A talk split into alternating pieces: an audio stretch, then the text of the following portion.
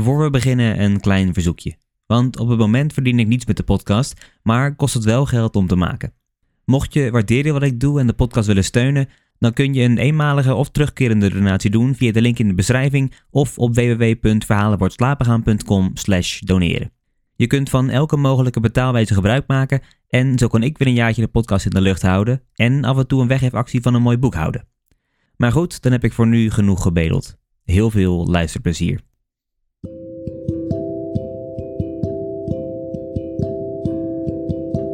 Hallo allemaal en welkom. Mijn naam is Mike en in deze aflevering lees ik voor uit Winterstilte. Dit is Verhalen voor het slapen gaan.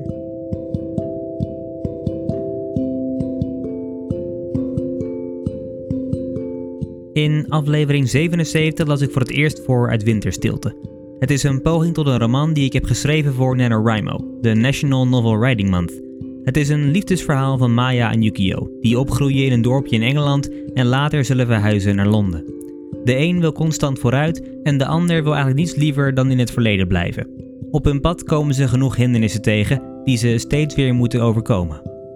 Tot nu toe hebben we gelezen hoe Maya en Yukio opgroeiden in een Engels dorpje en een koppeltje werden. Ook hebben we vanuit het perspectief van Yukio gelezen hoe zijn zusje, Aurora, van een heuvel stortte en overleed. In de vorige aflevering hebben we dezelfde gebeurtenis vanuit het perspectief van Maya beleefd. We weten inmiddels wat hen uit elkaar dreef en zagen hoe ze allebei een eigen kant op gingen voor de studie. Maar we weten ook dat ze weer bij elkaar zijn gekomen. Daar eindigden we het eerste deel van de roman mee. In het tweede deel zijn ze dus weer bij elkaar. Maar het is de vraag of Yukio zich echt over de dood van Aurora heeft weten te zetten. Dit is Winterstilte.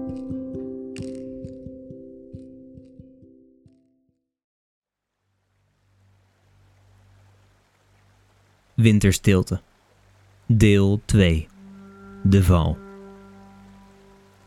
Zo, lezer, het zit er even op. Ik laat u weer ademhalen. Ik zal eerlijk zijn, toen ik begon aan dit hoofdstuk had ik nooit verwacht dat hij zo lang zou worden. Het is een beetje uit de hand gelopen, maar ik hoop dat u het niet vervelend vond. Hoewel de gebeurtenissen misschien wat triest waren, hoop ik dat u ervan heeft kunnen genieten. Omdat de afgelopen 50 pagina's misschien even nodig hebben om binnen te komen, zal dit hoofdstuk zich voornamelijk focussen op een vrolijke, kleurrijke periode.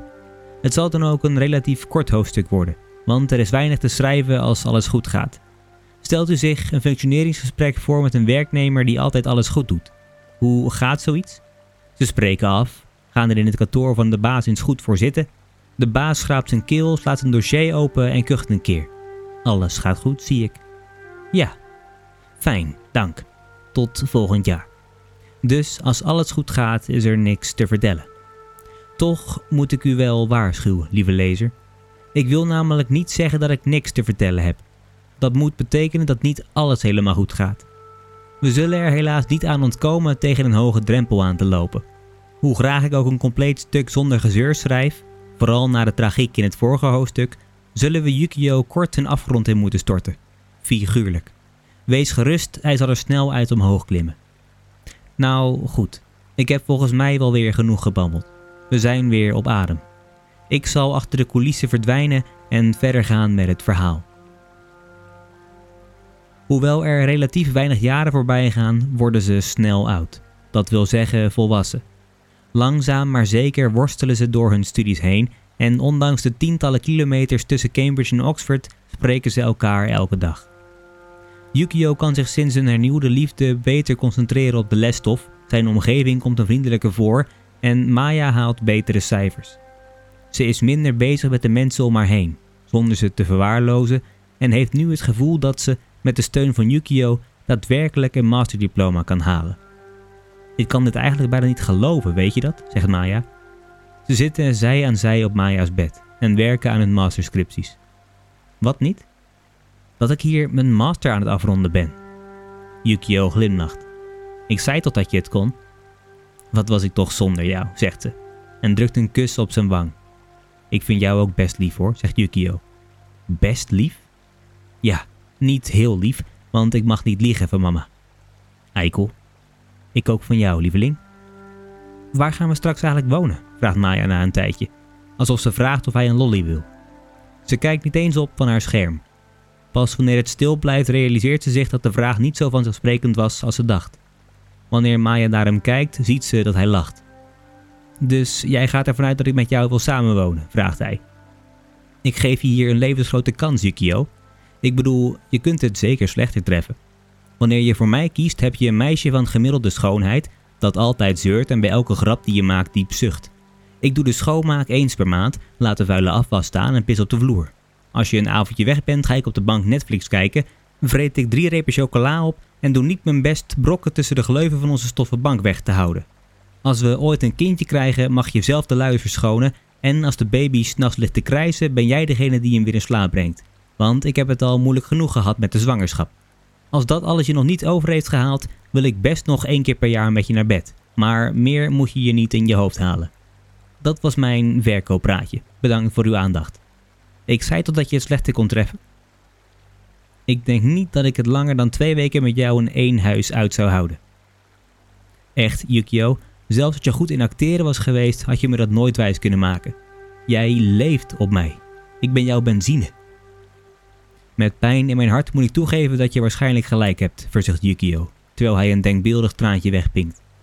Dan lijkt er helaas niets anders op te zitten dan dat je je hele leven bij me moet blijven. Het is niet anders. Ik kan er ook niks aan doen. Ik ben bang dat we met elkaar opgescheept zitten, zegt Maya. Ze slaat een slappe arm om hem heen. Nu rest ons nog één ding, Yukio. En wat mag dat zijn? Een draaglijk plekje kiezen waar we onze dagen uit kunnen zingen.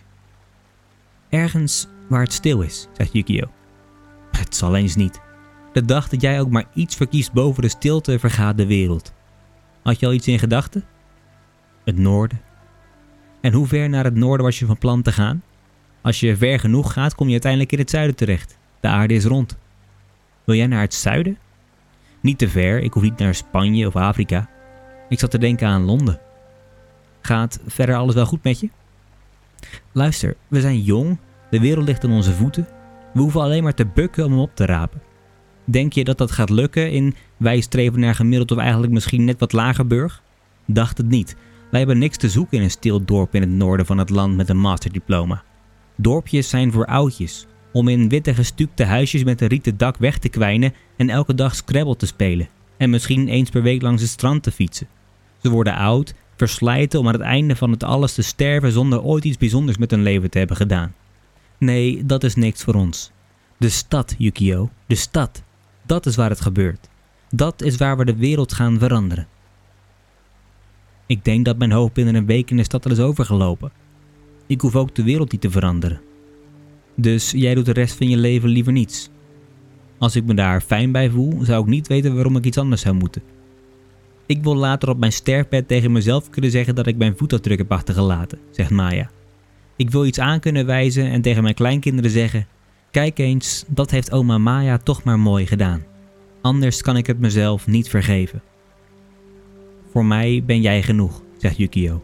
Als ik bij jou oud kan worden, zal ik de gelukkigste man op aarde zijn, zonder verder ook maar een vinger te hebben uitgestoken. Maar waar heb je dan je master voor gehaald? Hij haalt zijn schouders op. Het was de logische volgende stap. Na een bachelor komt een master. Misschien wilde ik gewoon zo lang mogelijk op de unie blijven, omdat ik niet wist wat erna zou komen. Soms, zei Yukio, begrijp ik je echt niet. Kun je niet een keer een plattegrond van het brein voor jou laten maken? Dan kan ik meekijken. Dat maakt het allemaal misschien wat makkelijker. Als het kon, had ik het gedaan. Misschien als ik ooit dichter word, dat ik dan wat beter te doorgronden ben. Als je van die zweverige gedichten gaat schrijven, wordt het alleen maar lastiger, meneertje Nagasaki. Ik weet het goed gemaakt. We kopen een huis net buiten de stad. Zo blijft jouw brein hopelijk normaal functioneren. Dan doen we allebei ons eigen ding. Ik verander de wereld in de stad en jij schrijft in je eigen stille bubbel je gedichten zodat ik je beter kan begrijpen. En we kiezen gewoon een huis tussen twee bejaarde sterretjes in. Dan hebben we nooit geluidsoverlast. Ik zie het al helemaal voor me, Yukio, echt. En je zult het overleven, want je hebt mij. Uit ervaring weten we dat jij alles kan als ik er maar ben. Dat valt niet te ontkennen. Wat denk je? Yukio kijkt haar aan. Hij weet dat hij onmogelijk nee kan zeggen tegen de fonkeling in haar ogen. Het plaatje dat ze zojuist voor hem had geschetst klonk niet eens zo slecht, moet hij toegeven. Oké, zegt hij uiteindelijk, jij wint. Het wordt Londen. Aan de ene kant is het vanzelfsprekend dat zij samen zijn, maar aan de andere kant is het onbegrijpelijk. Ik kan er zelf ook nog niet precies de vinger op leggen hoe dat komt. Op dit moment zijn zij in ieder geval als twee magneten die met de verkeerde kant naar elkaar toe liggen, maar alsnog tot elkaar aangetrokken worden. Volgens de wetten der natuur zou dat niet moeten kunnen, maar gelukkig nemen boeken het daar vaak niet zo nauw mee. Anders zouden alle boeken saai zijn. Ik realiseer me net dat ik u nog helemaal niet heb verteld wat ze studeren. Misschien is dat wel handig, want dan snapt u ook meteen waarom ze zijn gaan werken waar ze zijn gaan werken. Yukio kon natuurlijk geen andere studie kiezen dan iets waarbij hij zoveel mogelijk na kon denken en zo min mogelijk hoefde te doen. Dat is waarom hij koos voor de studie Engels in Cambridge. Hoewel hij wist dat het geen enkel nut had voor wat er in de wereld om hem heen gebeurde, deed hij niets liever dan urenlang peinzen over een verhaal, over de thematiek, over waarom er gebeurde wat er gebeurde en wat dat nu allemaal betekende. Vaak legde hij het boek pas neer wanneer hij zeker dacht te weten hoe de psyche van het hoofdpersonage in elkaar zat. In de periode dat hij Maya niet had, kon hij door veel te lezen vergeten dat hij alleen was en dat er aan de andere kant van de deur een wereld lag waarin hij zijn zusje de dood in heeft geduwd. Een wereld die te groot voor hem was. Hij had zijn boeken en het lukte hem zodoende de dagen door te komen. Yukio had geen idee wat hij later zou willen doen, maar als hij eerlijk was, heeft hij daar ook nooit over willen nadenken. Hij was ervan overtuigd geweest dat iemand met een masterdiploma altijd wel ergens terecht kon. En zo niet, dan werd hij gewoon vuilnisman. Maya had zichzelf een zware taak opgelegd. Ze was van plan de wereld te veranderen. Hoe ze dat zou gaan doen en wat ze precies wilde veranderen, wist ze nog niet. Ze wist alleen dat er iets was dat ze zou moeten bereiken. Dat mensen later, als zij al dood en begraven was, met hun kinderen haar graf zouden bezoeken, naar haar grafsteen konden wijzen en zeggen: Kijk, kinders, aan die vrouw hebben we echt wat gehad. Het leek haar het best om een veilige studie te kiezen, economie en management. Haar stinkende best te doen, met de beste papieren van de universiteit te komen en uiteindelijk als CEO van een groot bedrijf in het centrum van Londen een fortuin op te bouwen. Met de verdiende flappen zou ze dan vrolijk iedereen uitzwaaien en zelf een nieuwe toekomst bouwen. Echter, de realiteit valt vaak tegen. Ze maakte kennis met het studentenleven, het drinken en het feesten. Het turbulente leven om de studie heen vrat zijn weg in haar brein en bleef daar zitten. Ze dacht nog vaak aan Yukio. Af en toe ging ze naar bed met jongens die het tegenovergestelde van hem waren, maar ook dat werkte niet. Haar plan om als beste de universiteit te verlaten leek in het diepe te vallen. Ze vocht zich met moeite door de bachelor heen. Tijdens het studeren was het alsof een filter alle bruikbare stof tegenhield. Toen Yukio die zomer terug in haar leven kwam, verdween het filter. Hoewel hij niets wist van economie en management, bracht hij haar focus terug op de studie. Ze was het studentenleven vergeten en in het laatste half jaar lukte het haar wonder boven wonder haar bachelor af te ronden. Zoals u weet zijn de twee nu bezig hun master af te ronden. Mogen ze beginnen met dromen over een toekomst. Althans, Maya denkt aan een toekomst en sleept Yukio achter zich aan. Als een hond die wordt uitgelaten, maar toch zijn behoefte moet doen. Zo, lieve lezer, ik hoop dat u iets bent opgestoken van deze onderbreking. Als het goed is, zult u nu snappen waarom een toekomst de vorm heeft gekregen die het gaat krijgen. Ik had aan het begin van het hoofdstuk gezegd dat het een kort hoofdstuk ging worden, maar mijn vingers blijven maar typen. En het ziet er naar uit dat het hoofdstuk toch nog een behoorlijke omvang gaat krijgen. Hopelijk heeft u het naar uw zin en vindt u dat niet erg. Anders spijt het me, want dan heeft u 20 euro uitgegeven aan het verkeerde boek. Maar niet getreurd, er moet nog veel moois komen. Iets wat treurig is, kan ook mooi zijn. Sommige mensen zijn mooi als ze huilen. Ik beloof dat ik u uiteindelijk niet teleur zal stellen. Daar ben ik geen schrijver voor geworden. Mocht u ervan overtuigd zijn dat ik u toch op de een of andere manier heb misleid, opgelicht of teleurgesteld, moet u vooral contact met mij opnemen. Misschien kunnen we dan een oplossing vinden. Ik luister graag naar feedback. Gelukkig is het verhaal nog lang niet over. En ik merk dat ik mijn klep weer eens niet dicht kan houden. Daar heb ik wel vaker last van. Het maakt u natuurlijk helemaal niet uit wie ik ben en wat ik vind. U wilt gewoon verder met het verhaal. Nu ja, laten we dat dan maar doen. Ik ben eigenlijk ook best benieuwd naar hoe het verder gaat. Het mag vanzelf spreken dat ze met vlag en wimpel slagen. Bij Yukio is de twijfel er nooit geweest.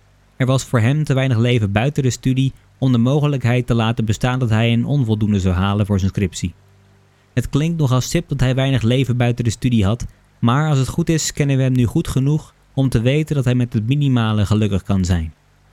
Hoewel hij geen idee heeft wat hij met zijn papieren moet, kan hij zijn trots tijdens de diploma-uitreiking niet onderdrukken. Het is niet dat hij uitbundig op en neer springt. Het enige waaraan je het kunt zien is de brede glimlach op zijn gezicht.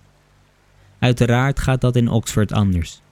Maya komt al huppelend in haar toga het podium op en het is een wonder dat haar pet vast blijft zitten op haar hoofd. Wanneer ze haar diploma in ontvangst neemt, houdt ze hem in de lucht als een trofee. Yukio klapt het hardst van allemaal en wanneer de uitreiking voorbij is, vliegt Maya in zijn armen. Dank je, Yukio, zegt ze. Waarvoor? De hulp, alles. Yukio glundert. Je hebt dit zelf gedaan, niet ik. Als jij er niet was, had ik hier nu niet gestaan. Wat was je toch zonder mij, Maya? zegt hij met een knipoog. Ze lacht. Ik dacht dat jij degene was die niet zonder mij kan. Andersom gaat ook wel een keer. Een beetje afwisseling. Pardon, hoor ik dat nou goed? Komt het woord afwisseling uit jouw mond? Yukio haalt zijn schouders op. Misschien onderga ik als onderdeel van de plot wel een verandering. Wat praat jij nou? Geen idee. Je bent gek. Dank je. Verder ben je best lief hoor, zegt ze. Best lief? Ik mag niet liegen van mama. Waarom stelen wij altijd elkaars woorden, zegt Yukio. We zijn oplichters. Nou, lekker dan. Ze drukt een kus op zijn lippen en samen lopen ze het gebouw uit. Het is zomer. Zonlicht komt hen lachend tegemoet.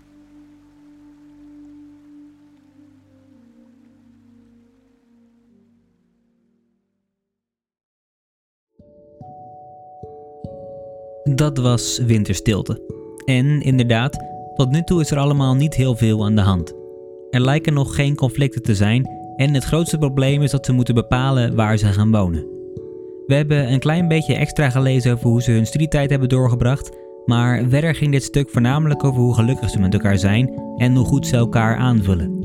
Hoe gek dat misschien ook is gezien hun compleet verschillende levensinstellingen. Het ziet er dus naar uit dat ze richting Londen gaan verhuizen. Maya is van plan daar aan haar weg te timmeren om de wereld te veranderen en wat Yukio daar gaat doen weet nog niemand. Al zal er voor hem ook iets nieuws in het verschiet liggen. Maar dat is voor de volgende keer.